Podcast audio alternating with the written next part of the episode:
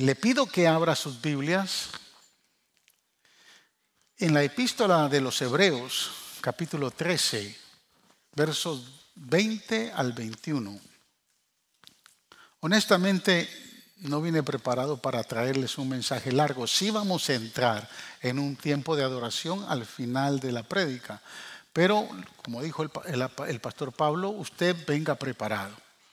Amén. Usted prepare su corazón. No es todos los domingos que tomamos este tiempo. Es siempre, tal vez, ahorita durante el año no lo habíamos hecho. Pero es importante que nosotros podamos siempre dedicarle tiempo al Señor, a veces sin reservas, ¿verdad? A veces sin apuros. ¿verdad? El Señor no tiene apuros con nosotros. ¿Cuánto, cree, cuántos, ¿A cuántos el Señor ha sido tan paciente? ¿Verdad? ¿Ha sido muy paciente Dios con usted? Bueno, hoy le dice el Señor, sé paciente conmigo. Hebreos capítulo 13, versos 20 y 21. Dice la escritura, leo de la nueva traducción viviente, y ahora que el Dios de paz, quien levantó de entre los muertos a nuestro Señor Jesús, el gran pastor de las ovejas, y que ratificó un pacto eterno con su sangre. Quiero que note, eh, si la está leyendo ahí o lo está leyendo en la pantalla, quiero que note lo que está diciendo el apóstol, el escritor, ¿verdad? que ratificó un pacto eterno. No es un pacto de una semana, no es un pacto de un mes, no es un pacto de un año, es un pacto eterno. ¿Y sabe qué puso como garantía? Su sangre. O sea, la sangre que derramó en la cruz. Y dice el apóstol, para que los capacite con todo lo que necesiten para hacer su voluntad. Mira el poder de la sangre de Jesús que Él produzca en ustedes, mediante el poder de Jesucristo, todo lo bueno que a Él le agrada. Es decir, que si a usted de momento en algunas ocasiones se ha sentido débil, se ha sentido tal vez impotente de agradar a Dios, usted no lo puede hacer. Usted jamás lo podría hacer. Es la sangre de Jesús que se ha derramado, que le ha dado hoy la capacidad para que usted agrade a Dios haciendo la voluntad de Él. Eso es lo que dice el apóstol Pablo. Para que Él produzca en ustedes, mediante el poder de Jesucristo, todo lo bueno que a Él le agrada. A Él sea toda la gloria por siempre y para siempre. Amén. Padre, gracias por tu bendita palabra. Oramos, Señor nosotros que somos incompetentes, que en este momento, Señor, nos hagas competentes. Que sea tu palabra que tiene el poder para transformar, el poder para edificar, el poder para consolar, el poder para exhortar. Que sea tu palabra la que nos hable hoy, Señor, a nuestro corazón. Y que a través de tu palabra seamos enseñados para hacer tu voluntad, para hacer lo que a ti te agrada. Gracias por tu sangre bendita derramada en la cruz, porque sin ella nada podríamos hacer. Gracias, Señor, por esa sangre maravillosa que nos ha, solo limpiado, sino hoy también nos ha santificado y nos sigue santificando. Nos da capacidad para ser obedientes y para hacer tu voluntad. En el nombre de Jesús oramos, Señor, por esta palabra y oramos para que tu poder, tu nombre y, Señor, tu gloria sea exaltada por los siglos de los siglos. Amén. Amén. Puede sentarse, amados hermanos.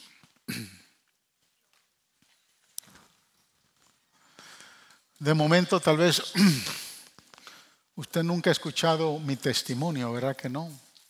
Casi no lo es, casi no lo digo. Yo no tengo un testimonio de esos que se paran en el púlpito y dicen fui criminal, fui ladrón, maté a cien.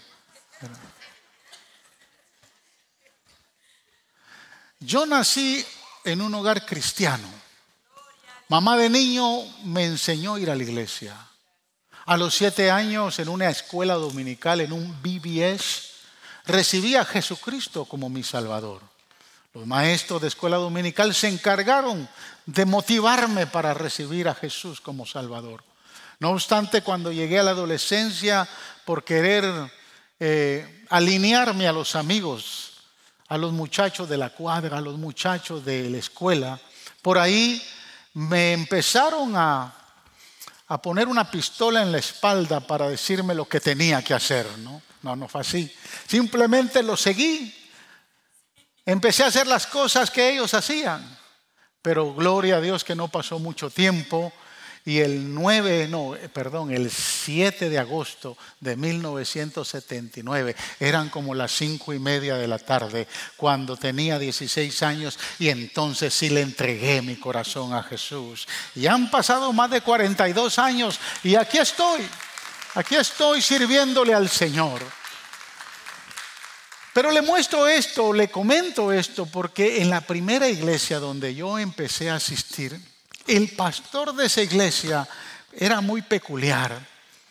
Él enseñaba a la iglesia mucho acerca de invocar la sangre de Jesús. Para todo invocaban la sangre de Jesús. Y me causó mucha curiosidad. Yo podía escuchar a los hermanos orando, suplicando que la sangre de Cristo cubriera a sus hijos, cubriera su familia, cubriera sus matrimonios, cubriera todas las áreas de su vida. Y así eh, me fui familiarizando con lo que la sangre de Jesús tiene poder para hacer. Yo no sé cuántos entienden y creen que la sangre de Jesús no es un amuleto. La sangre de Jesús fue derramada de una manera gloriosa y poderosa para que usted y yo no solo hayamos sido limpios, lavados, sino tengamos el poder de la sangre para hacer y cubrir y, poder operar en todas las áreas de nuestra vida. Tristemente, amados hermanos, la frase invocar la sangre de Jesús ya no es una frase de autoridad que está en el vocabulario, que está en los labios del creyente. Muy pocos los creyentes hoy mencionan, invocan la sangre de Jesús. Cuando están enfermos, lo primero que invocan, vieja, tráeme el Tylenol. Entonces invocamos otras cosas y no invocamos el poder que ha sido derramado sobre nuestras vidas. Amén. Entonces es importante entender que la sangre de Jesús está activa, está viva, amén, y sigue haciendo cosas maravillosas en la vida de las personas. El texto que leímos nos enseña del poder de la sangre de Jesús que puede hacernos capaces para toda buena obra, dice el apóstol. Por lo tanto, el tema de este mensaje es la sangre que nos capacita y nos santifica. Le voy a preguntar, ¿usted me está escuchando bien? Ah, ok. Que como que escucho un eco, pero si usted me escucha bien, aunque escuche 100 ecos, no se preocupe. A mí me interesa que usted escuche bien. Si me está escuchando bien, perfecto. Pero fíjese, esa frase traducida, como lo dice el apóstol, los capacite para, para toda buena obra en realidad, en griego esa frase significa o es la palabra o el vocablo catatártizo. Y es interesante el significado de esa frase, porque es una palabra que se usa en referencia, escuche, para arreglar un hueso roto. ¿A cuántos se les ha quebrado o se les ha roto un hueso? Es doloroso, ¿no? A mí ya se me han quebrado varios. Pero también significa el arreglo de una red de pesca o la preparación de un barco para un viaje, o simplemente el equipamiento de un ejército para la batalla. Eso es lo que significa esa frase. Por lo tanto, Escuche, amados hermanos, es a través de la sangre de Jesús que los huesos rotos de nuestra vida, de nuestros matrimonios y de nuestras familias son reparadas. Es a través de la sangre de Jesús que se reparan los agujeros en las redes de nuestras relaciones y de nuestras finanzas quebrantadas. Es a través de la sangre de Jesús que caminamos al cielo. Es a través de la sangre de Jesús que luchamos contra el enemigo física, relacional y espiritualmente. Escúcheme lo que le voy a decir, somos perfeccionados no por el estudio, no por la consejería, no por los seminarios, somos perfeccionados, somos hechos capaces por la sangre derramada en la cruz del Calvario.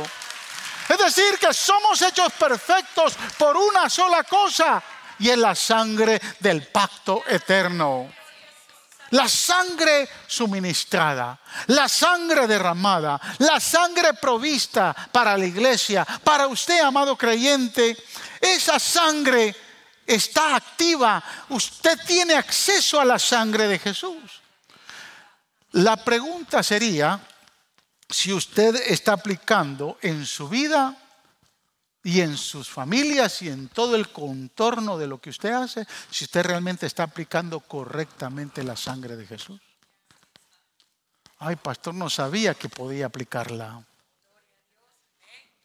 Llevo 20 años sirviéndole al Señor y no, nunca he invocado la sangre de Jesús.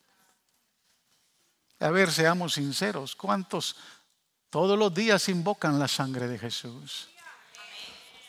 Amén, son pocos decir que este mensaje es para usted hoy. Para que usted empiece a invocar la sangre de Jesús. No es la sangre del chucho que mataron allá en la esquina. No. No es la sangre que cuando usted se cortó el dedo empezó a derramarse. Es la sangre carmesí, es la sangre pura, santa, gloriosa del Hijo de Dios, que fue, aleluya, santo y puro delante de la presencia del Señor.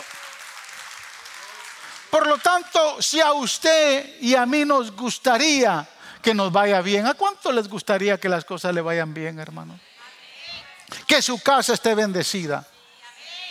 Que sus hijos se porten bien. Que su esposo ya no pelee con usted. ¿Cuánto le gustaría que su mujer no le reclame tanto, amado hermano? Bueno, tengo una buena noticia. Hay dos principios en esta mañana para usted. Número uno, la sangre de Jesús ya fue provista. La sangre está en acceso para nosotros. Efesios capítulo 2, versos Verso 13 dice, escucha este verso poderoso, pero ahora en Cristo Jesús, a ustedes que antes estaban lejos, Dios los ha acercado mediante la sangre de Cristo. Aleluya. Es la sangre que se huele todavía en el cielo, en el trono de Dios, en el mercy seat del altar de Dios. Es la sangre de Cristo cuando Dios se acerca a nosotros. ¿Sabe lo que es lo primero que huele? Huele la sangre de Cristo. Porque si va a olernos a nosotros, se tiene que alejar. Pero la sangre de Jesús nos ha acercado a Él. La sangre de Jesús nos ha atraído a la presencia del Señor. El libro de Levítico capítulo 14 presenta una maravillosa instrucción de cómo la sangre se aplicaba a un leproso que era sanado. Ahora, fíjese, a lo largo de la Biblia, desde Génesis hasta Apocalipsis, la lepra sirvió como un símbolo, como una ilustración del pecado. Es decir, que en los tiempos de Jesús y aún en los tiempos del Antiguo Testamento, la lepra era una enfermedad incurable pero era tipo, era, era símbolo del pecado. Y al igual que el pecado, la lepra se manifestaba, hermanos, de manera inicial, de una manera, de una forma muy insignificante. Una pequeña mancha que le aparecía a las personas, una mancha blanca que le aparecía en la piel a las personas. Pero a medida que continuaba extendiéndose, se miraba tan desagradable que el leproso que era diagnosticado tenía que salir del campamento, tenía que salir de la comunidad, tenía que salir de su familia, de alrededor de todas las personas que le amaban y tenía que irse a albergar a una ciudad de refugio solamente para leprosos. Entonces, Levítico capítulo 14 enseña que una persona que era sana de lepra debía ser llevada ante un sacerdote fuera del campamento. Pero escúcheme, yo le dije ahorita que la lepra no tenía cura. Es decir, que todas las personas que fueron curadas en el Antiguo Testamento o hasta los tiempos de Jesús, y podríamos decir hasta la iglesia, hasta el inicio de la iglesia primitiva, que fue todavía donde se manifestaba la lepra, todas esas personas que fueron sanas fueron sanas por un milagro. Y antes de que Jesús muriera en la cruz del Calvario, cuando una persona era sana de la lepra, tenía que acercarse al campamento y un sacerdote en la parte de afuera del campamento tenía que revisarlo. Si el sacerdote lo hallaba curado, lo hallaba sano, se le mandaba al leproso que trajera, escuche, dos gorriones, que trajera madera de cedro, que trajera carmesí y un hisopo. Entonces, uno de los dos gorriones era asesinado en una, en una bandeja o en una vasija de barro. La otra ave, junto con la madera de cedro, con el hisopo, eran sumergidos en la sangre del ave muerta. Y era interesante esa ceremonia. Finalmente, la sangre de esa ave que se había, eh, se había matado era rociada siete veces sobre el leproso, dando una imagen perfecta de la redención. Y la ave que quedaba libre, entonces se le dejaba volar, representando que el leproso quedaba totalmente sano. Interesante, ¿no? ¿Por qué? Porque en Levítico 14 encontramos una tipología perfecta de la sangre derramada en la cruz.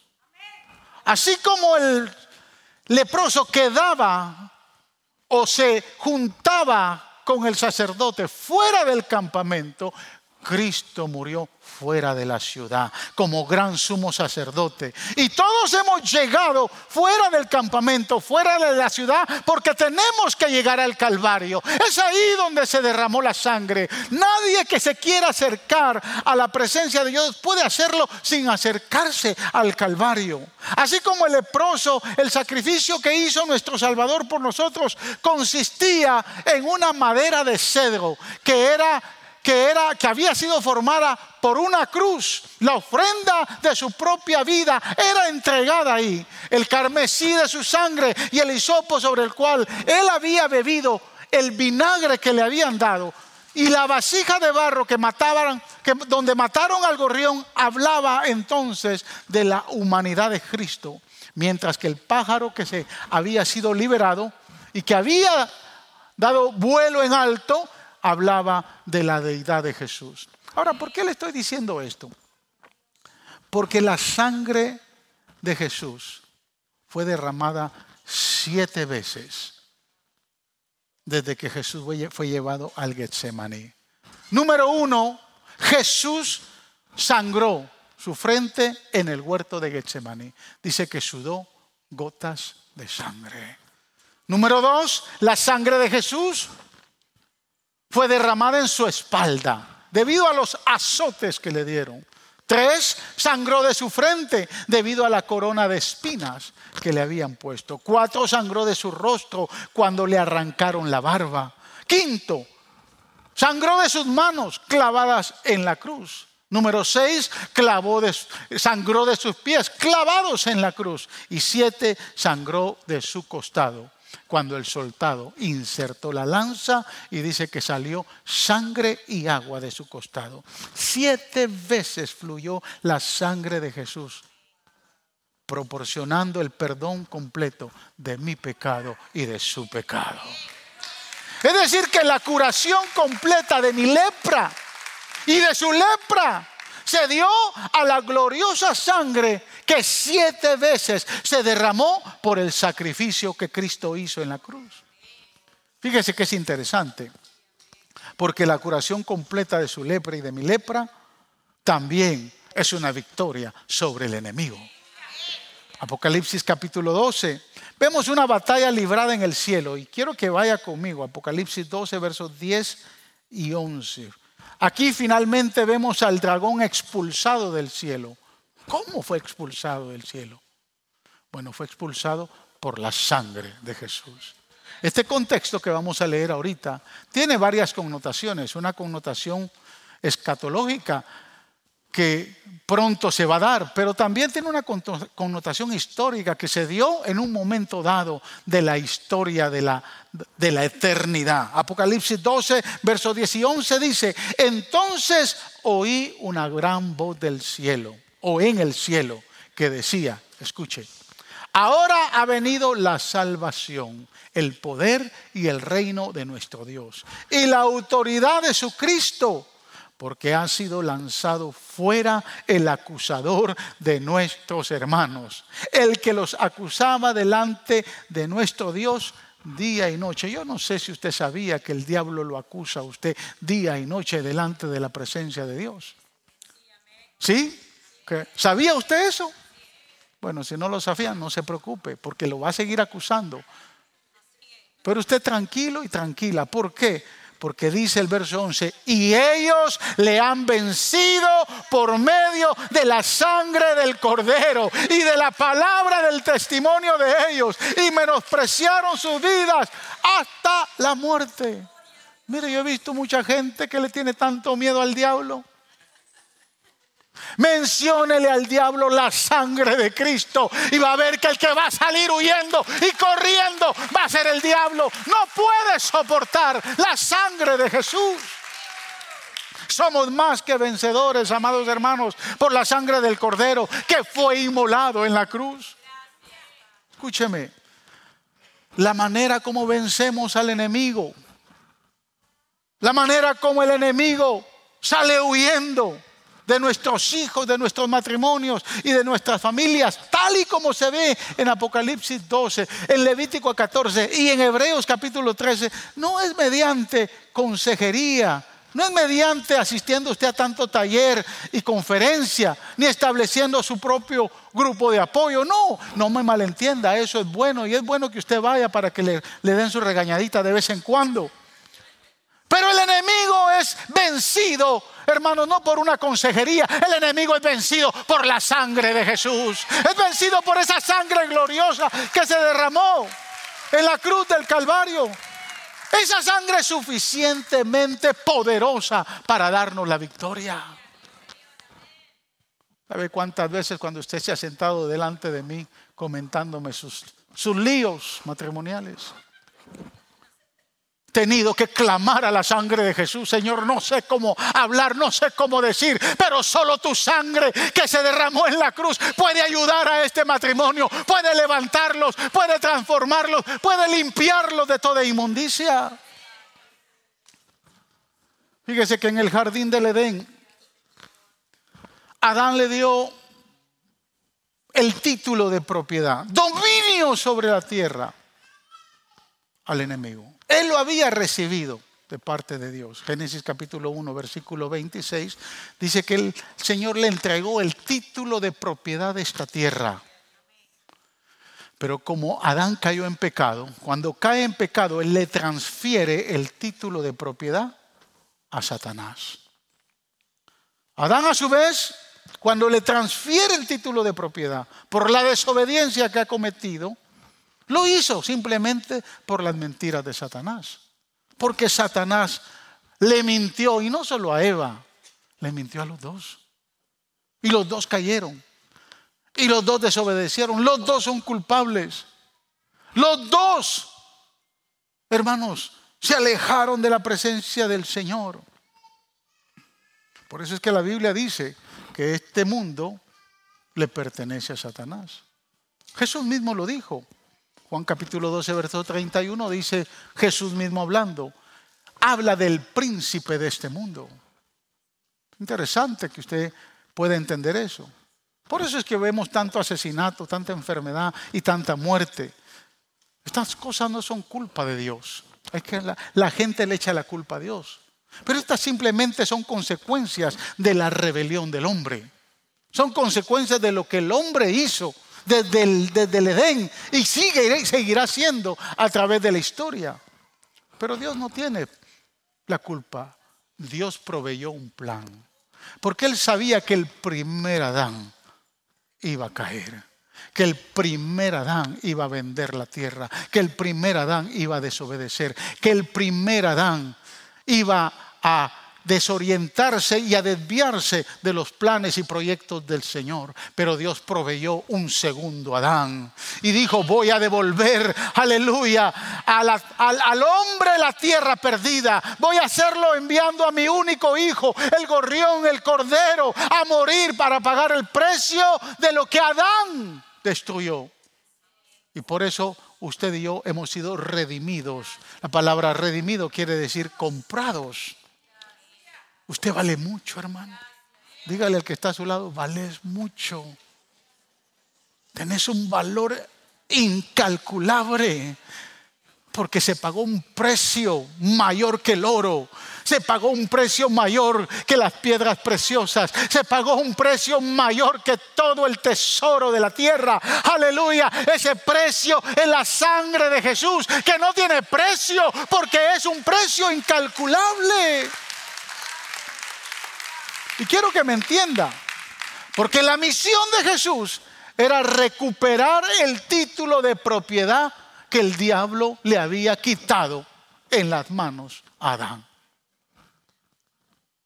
Y realmente cuando nosotros nos vamos a la escritura, vamos a encontrar algunos pasajes que son bien interesantes para entender este concepto. Yo quiero que usted me escuche y quiero que me siga si quiere abrir su Biblia, si no, lo va a ver en la pantalla. Pero quiero que usted lea conmigo estos versos que se encuentran en el capítulo 32 del libro de Jeremías. Yo le voy a dar a usted el contexto, pero yo lo que usted lo que yo quiero que usted entienda es lo que está viviendo Jeremías en ese momento que está preso. Llega su primo a visitarlo, pero lo llega a visitar con un propósito muy especial. Observe versos del 8 al 11. Y vino a mí Hanamel, hijo de mi tío, conforme a la palabra de Jehová, al patio de la cárcel. ¿Por qué al patio? Porque en el patio había una cisterna donde caía todo el estiércol de, las, de los presos y ahí estaba metido Jeremías. Ahí lo tenían preso. Y dice que vino Hanamael, hijo de mi tío, conforme a la palabra de Jehová, al patio de la cárcel. Y me dijo, mire lo que le dice el primo Hanamael a Jeremías. Compra ahora mi heredad, que está en Anatot, en tierra de Benjamín, porque tuyo es el derecho de la herencia y a ti corresponde el rescate cómprala para ti. Entonces conocí que era palabra de Jehová. Escuche, quiero, quiero que usted entienda. En algún momento dado, el papá de Hanamael, era, que era el hermano de Jeremías, le vendió la propiedad que ahora estaba vendiendo el primo. Se la vendió al, se la vendió el papá de, el papá, el, papá de Jeremías, se la vendió al papá de Hanamael. En los tiempos bíblicos había una escritura cerrada y una escritura abierta. Entonces lo que hizo Jeremías era venderle la escritura abierta, porque no podía venderle la escritura cerrada. Esto tiene un enfoque bíblico bien precioso. ¿Por qué? Porque cuando Hanamael llega a la cárcel y le dice a Jeremías, mira, esa propiedad que me dejó el viejo, yo quiero vendértela ahora a ti. Porque solo tú tienes el derecho, dice, para comprarla y tienes el derecho para redimirla. No había nadie más. Nadie podía comprar o redimir esa propiedad. ¿Por qué? Porque estaba establecido que solo el heredero del antiguo propietario podía redimirla. Podía entonces adquirir la escritura cerrada, la escritura abierta y entonces poder abrir la escritura cerrada. ¿Se entiende lo que estoy diciendo? Sí, en algunos países todavía se da de esa manera. Cuando usted compra una propiedad, usted compra una propiedad, pero solo compra la escritura abierta. Por eso es que en algunos países, como en mi país, está la escritura registrada y la escritura pública.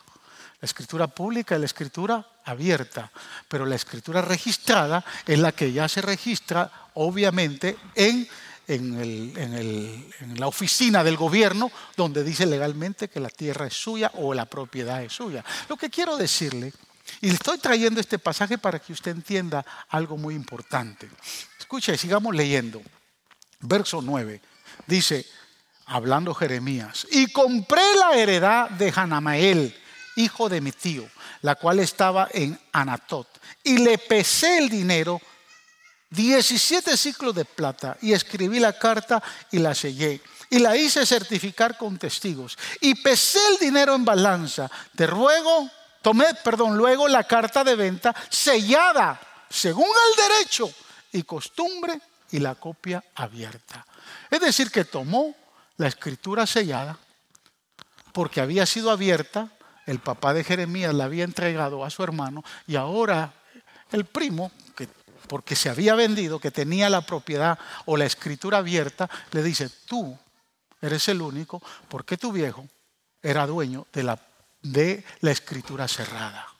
Y nadie más la va a poder comprar. Solo tú tienes el derecho. Y es interesante. Porque ahí en, el capítulo 5 de Apocalipsis, cuando empezamos a leer, vemos a un cordero inmolado. Y cuando Juan ve el cordero inmolado, algo sucede, algo glorioso sucede. Observe capítulo 1, capítulo 5 de Apocalipsis, versos del 1 al 5. Y vi en la mano derecha del que estaba sentado en el trono un libro escrito por dentro y por fuera. Escritura cerrada y escritura abierta. Yo me pregunto, ¿qué es ese libro? Está sellado. El verso 2 nos empieza a responder. Y vi un ángel fuerte que pregonaba a gran voz, ¿quién es digno de abrir el libro? ¿Quién es digno de redimir la tierra? ¿Quién es digno de recuperar la raza perdida? ¿Quién es digno el único que sea digno, que pueda redimir todo lo que Adán perdió en el Edén. Verso 3, y ninguno en el cielo, ni en la tierra, ni debajo de la tierra podía abrir el libro, ni aún mirarlo. Y verso 4 dice que Juan lloraba y lloraba yo mucho porque no se había hallado a ningún digno de abrir el libro, ni de leerlo, ni de mirarlo. Y uno de los ancianos me dijo, no llores. He aquí el león de la tribu de Judá, la raíz de David, ha vencido para abrir el libro y desatar sus sellos, para recuperar la escritura de la tierra, para recuperar todo lo que le pertenece a usted. Si algún día pensó que el diablo le robó su familia, le robó su matrimonio, le robó sus hijos, aleluya, créale a Dios, crea al que hizo el sacrificio en la cruz, que tiene el poder para recuperar porque Él es el único digno de redimir todo lo que está perdido. ¿Cuánto tiempo viene orando, hermanos, por ese marido? ¿Qué cuesta que se convierta? ¿Cuánto tiempo viene orando por esos hijos que son rebeldes y que no quieren venir al Señor? ¿Cuánto tiempo viene orando por aquella casa que perdió por algún problema financiero? ¿Cuánto tiempo viene orando por un matrimonio destruido que ya usted ve que no tiene función? Crea en la sangre de Jesús. Si usted toma otra decisión, no le está dando poder y autoridad a la sangre de Jesús. Mis hijos, mis dos hijos mayores van a volver a Jesús por la sangre de Jesús, por la sangre del Cordero. Él lo hizo. Clavado en la cruz, la sangre de Jesús fue derramada como un pago de nuestra redención. Él redimió la humanidad, Él redimió, redimió a toda la tierra para que todo aquel que en Él crea no se pierda, mas tenga vida eterna. Por lo tanto, los días de Satanás están contados y Él será derrotado a su debido tiempo. Actualmente, sin embargo, está ejerciendo algunos derechos que usted todavía le quiera dar. Ilegalmente está en este mundo y posiblemente su hogar, sus hijos, su matrimonio, su familia, tenga él algunos derechos. Mire, supongamos que usted, ahorita que estamos aquí en la iglesia, usted y yo, cuando usted regrese a casa, de repente usted ve a un tipo sentado invadió su casa y está sentado en la sala. Y el tipo le dice, ahora yo vivo acá. Y nadie me puede sacar. Y usted hace y deshace, pero no lo logra sacar.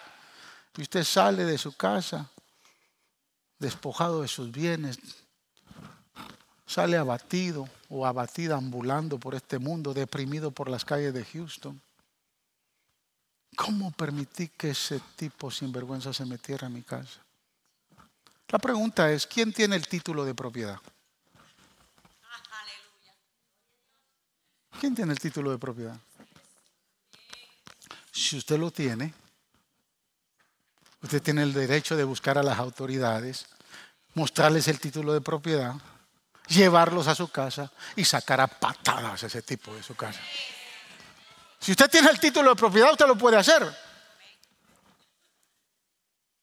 ¿Quién tiene el título de propiedad de todo lo que espiritualmente le pertenece a usted, amado hermano? Satanás no tiene autoridad, no tiene derecho, ni tiene control ni sobre su vida, ni sobre sus hijos, ni sobre su matrimonio, ni sobre su familia, ni sobre sus propiedades. No tiene derecho absoluto sobre nada. Ahora, Él se lo ha se ha metido de chute. De momento usted le abrió la puerta. Usted lo invitó sin darse cuenta. Y entonces cuando él se mete empieza a reclamar los derechos. ¿Por qué usted cree que hay tanta contienda en un hogar? ¿Por qué se empiezan a, a pelear marido y mujer? Porque ahí está el diablo reclamando un derecho. Y no va a aparecer así, porque si aparece los dos se reconcilian y, y se abrazan y se besan, porque se van a asustar. ¿Me entiende lo que le estoy diciendo? Pero a él no le gusta parecerse. Y entonces los pone a contender.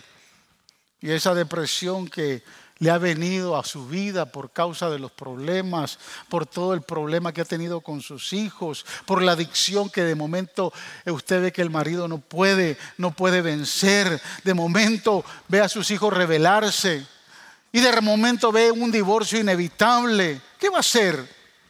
¿Seguir caminando ambulante por las calles? Preguntándose desde en qué momento se metió el diablo en mi vida. O va a reclamar su casa por medio de la sangre de Cristo. O va a reclamar su casa delante de la presencia del Señor. Aunque Él esté acusando día y noche, usted tiene la garantía más poderosa, más gloriosa. Usted tiene en sus manos, en, su en sus labios el poder para declarar la sangre de Jesús. Aleluya, que tiene el poder para hacer todo. Mire, hermanos, usted pudo haber fallado un millón de veces, pero la sangre del Cordero de Dios es inagotable. Sigue ahí, vigente. El enemigo podrá acusarlo día y noche, pero la sangre de Jesús lo cubre por completo. Porque donde abunda el pecado, sobreabunda la gracia, dice el apóstol. Satanás no puede agarrar, sujetar ni dominar ningún área de su vida donde la sangre de Cristo ya se ha aplicado. Es importante que usted entienda que se le ha dado el recurso ya fue derramada, ya fue vertida, ya fue entregada. El enemigo no tiene autoridad alguna debido al poder purificador de la sangre de Jesús. Número dos, la sangre necesita ser aplicada. Porque fue vertida, fue dada, fue entregada. Pero si no la aplica, de nada sirve. Es como que usted tenga un millón de dólares y no se los quiera gastar. Bueno, los tacaños tienen hasta más, ¿verdad? ¿Ha visto los tacaños? Están llenos de plata, hermanos, y cuando ven un, un banano ni siquiera lo pelan por no tirar la cáscara. ¿Los ha visto? Así hay muchos creyentes tacaños, no quieren usar el recurso más maravilloso que, que, el Señor le entregó, que es la sangre de Jesús. Algunos se olvidan, algunos ni siquiera tenían en mente que la sangre de Jesús estaba. Y pueden ver a su matrimonio destruido y al sinvergüenza del marido, a la sinvergüenza de la mujer ahí. O pueden ver a los hijos derrotados. O pueden ver a la familia en pleito. Y ¿cómo le hago? Tienen la sangre de Jesús. Empiece a aplicar. Aplíquela correctamente. La sangre de Jesús debe ser aplicada en su hogar, en sus hijos, en sus matrimonios, en sus familias. ¿Se recuerda cuando los israelitas estuvieron cautivos más de 400 años allá en Egipto? ¿Se recuerda?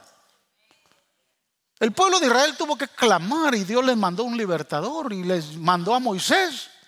Moisés llegó a Egipto y Moisés le dijo a Faraón, he venido porque el Señor me dijo que tienes que liberar a, a mi pueblo. ¿Qué hizo Faraón? Se resistió un farrón, orgulloso, pedante, altivo. Se resistió. ¿Y qué provocó? Diez lindas plagas. Y cada plaga como que endurecía más el corazón de él. Pero no fue, no fueron las ranas, no fueron los saltamontes, no fue, escúcheme, no fue ni siquiera la lluvia de granizo. No fueron los tres días de oscuridad que resolvieron el problema del pueblo de Israel. ¿Sabe qué resolvió el problema del pueblo de Israel? ¿Se recuerda? Dios le dice, bueno, llegó lo que va a resolver este problema, porque este tipo no se quebranta. Su corazón está endurecido. Y hay una sola forma. Vas a decirle a cada israelita que tomen un cordero por familia, derramen, lo maten y pongan la sangre en una vasija de barro. El cordero se lo van a comer después. Pero lo primero que yo quiero que hagan es que marquen las casas. Y entonces hicieron esto, miren, marcaron las casas. Eso fue lo que hicieron. Cogieron el hisopo, tomaron la sangre del cordero y a marcar las casas. Eso fue lo que hicieron. Esa fue la orden. En la noche yo voy a enviar el espíritu de muerte y donde yo no vea una casa marcada con la sangre del cordero, el primogénito de esa casa va a morir. Imagínense si Moisés hubiera ido, le fue a decir a Faraón, deja a mi pueblo ir porque si no tu primer hijo va a morir. ¿Qué usted cree si Faraón hubiera visto a los judíos hacer la señal de la cruz con la sangre del cordero. Y manda a buscar sangre para poner en los tinteles del palacio. ¿Cree que realmente su hijo se hubiera salvado? Se hubiese salvado. El problema es que nadie puede activar la sangre de Jesús sin entender que necesita un arrepentimiento, que necesita ser liberado y que solo la sangre de Jesús tiene el poder para liberarlo.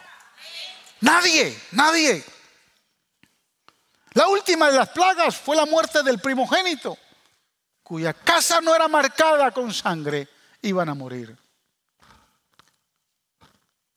Es, importante, hermanos. Fíjese, las casas marcadas pasó el espíritu de muerte y fueron libres. ¿Por qué se aplicó la sangre en la entrada de la puerta de la casa? ¿Por qué? En la cultura egipcia, la entrada era la parte más prominente, más importante del hogar. Las entradas y las salidas se hacían siempre por la puerta principal. Nadie podía salir ni por la puerta de al lado ni por la puerta de atrás.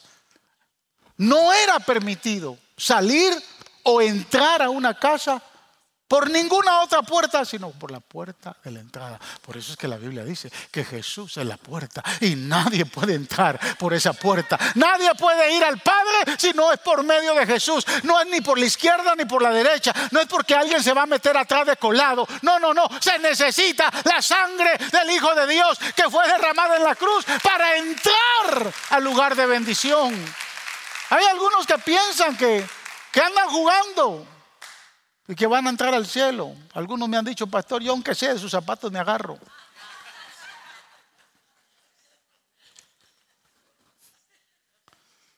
Si se logra agarrarlo, voy a, lo voy a tumbar. no, no, no. Pero no va a poderse agarrar de mis zapatos, ¿no? Porque no es, no es mi pie, es la sangre de Jesús que ya está derramada en su vida, en su familia, en su casa, en su, en su familia, en su matrimonio, en sus hijos. Es la sangre de Jesús que tiene el poder para redimir.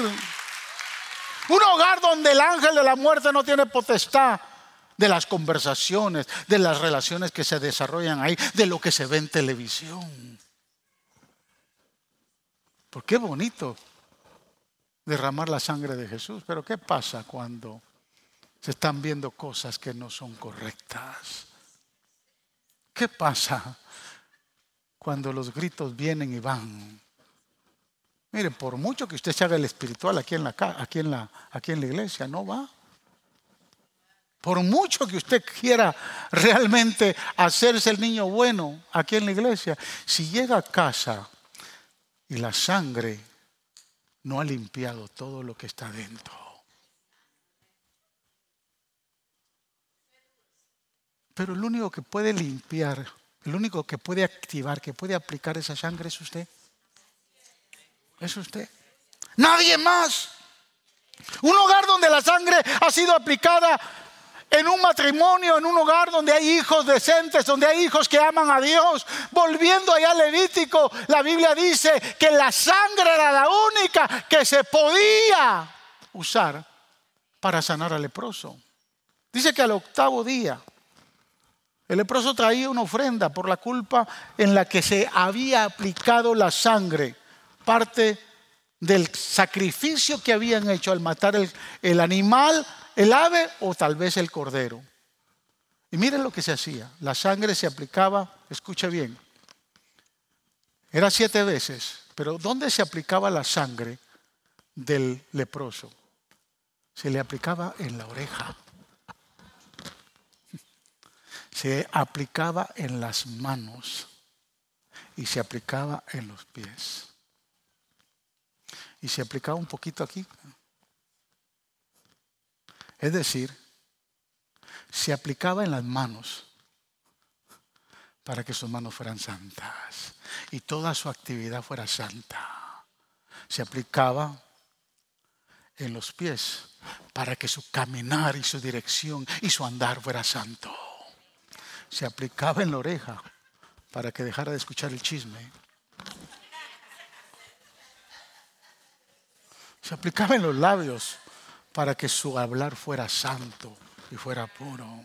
En otras palabras, la sangre aplicada en esas partes hacía santo al que había sido rociado con la sangre. Dando a entender, mis amados hermanos, que usted también usted también puede oír bien. Usted también puede trabajar con eficacia. También usted puede caminar con, con, integridad. También usted puede hablar bonito. Si la sangre ya le tocó su boca, sus oídos, sus manos y sus pies. Si todo su cuerpo está, ha sido limpio de la sangre. Entonces todo su caminar tiene que estar limpio.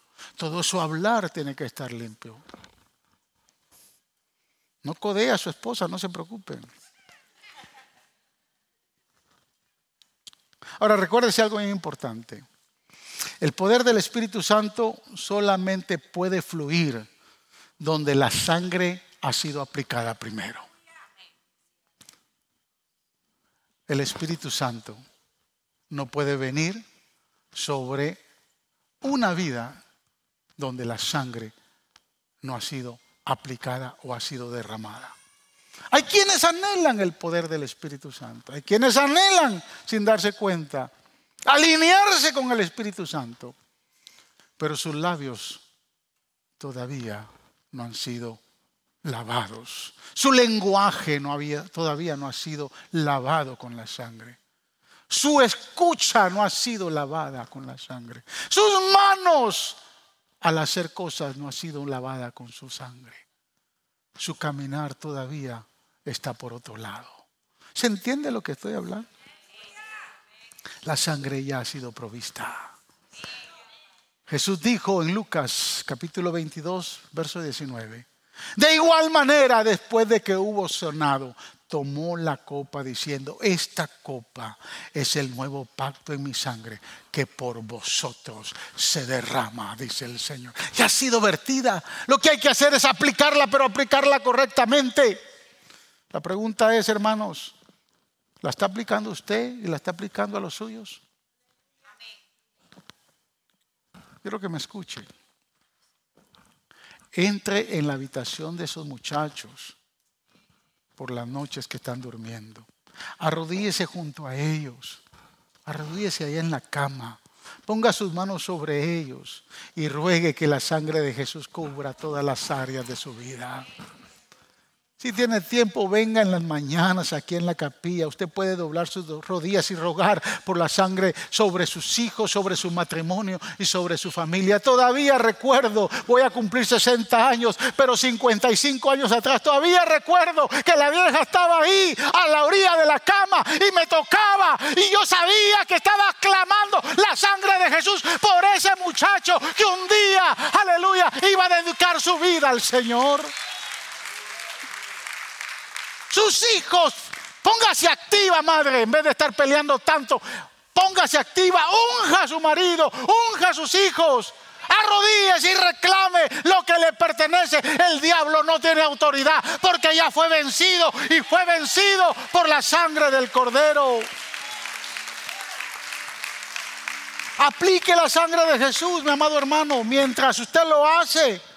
Comprenda, quiero que me escuche con lo que voy a decir comprenda que el aplicar la sangre de Jesús no es un encantamiento mágico. No es una abracadabra. No es una frase o una mentira. Es comprender que la victoria ya se ganó. Aleluya. Que el precio ya se pagó y que la obra en la cruz está completa. Aleluya. Eso es. Deje de ambular por el destino de su vida, desesperado, angustiado. Deje de caminar por las calles pensando que las cosas no tienen solución. Empiece a aplicar la sangre de Jesús. Empiece a creer porque el sacrificio ya se terminó. Aleluya, ya fue completo. Deje de estar angustiado y afligido por lo que está pasando. Recupere su casa, recupere sus hijos, recupere su matrimonio, recupere todo lo que ha perdido. Hágalo en el nombre de Jesús a través de la sangre de Cristo. Y Dios le entregará todo lo que le pertenece. Solo la sangre tiene poder para santificarnos.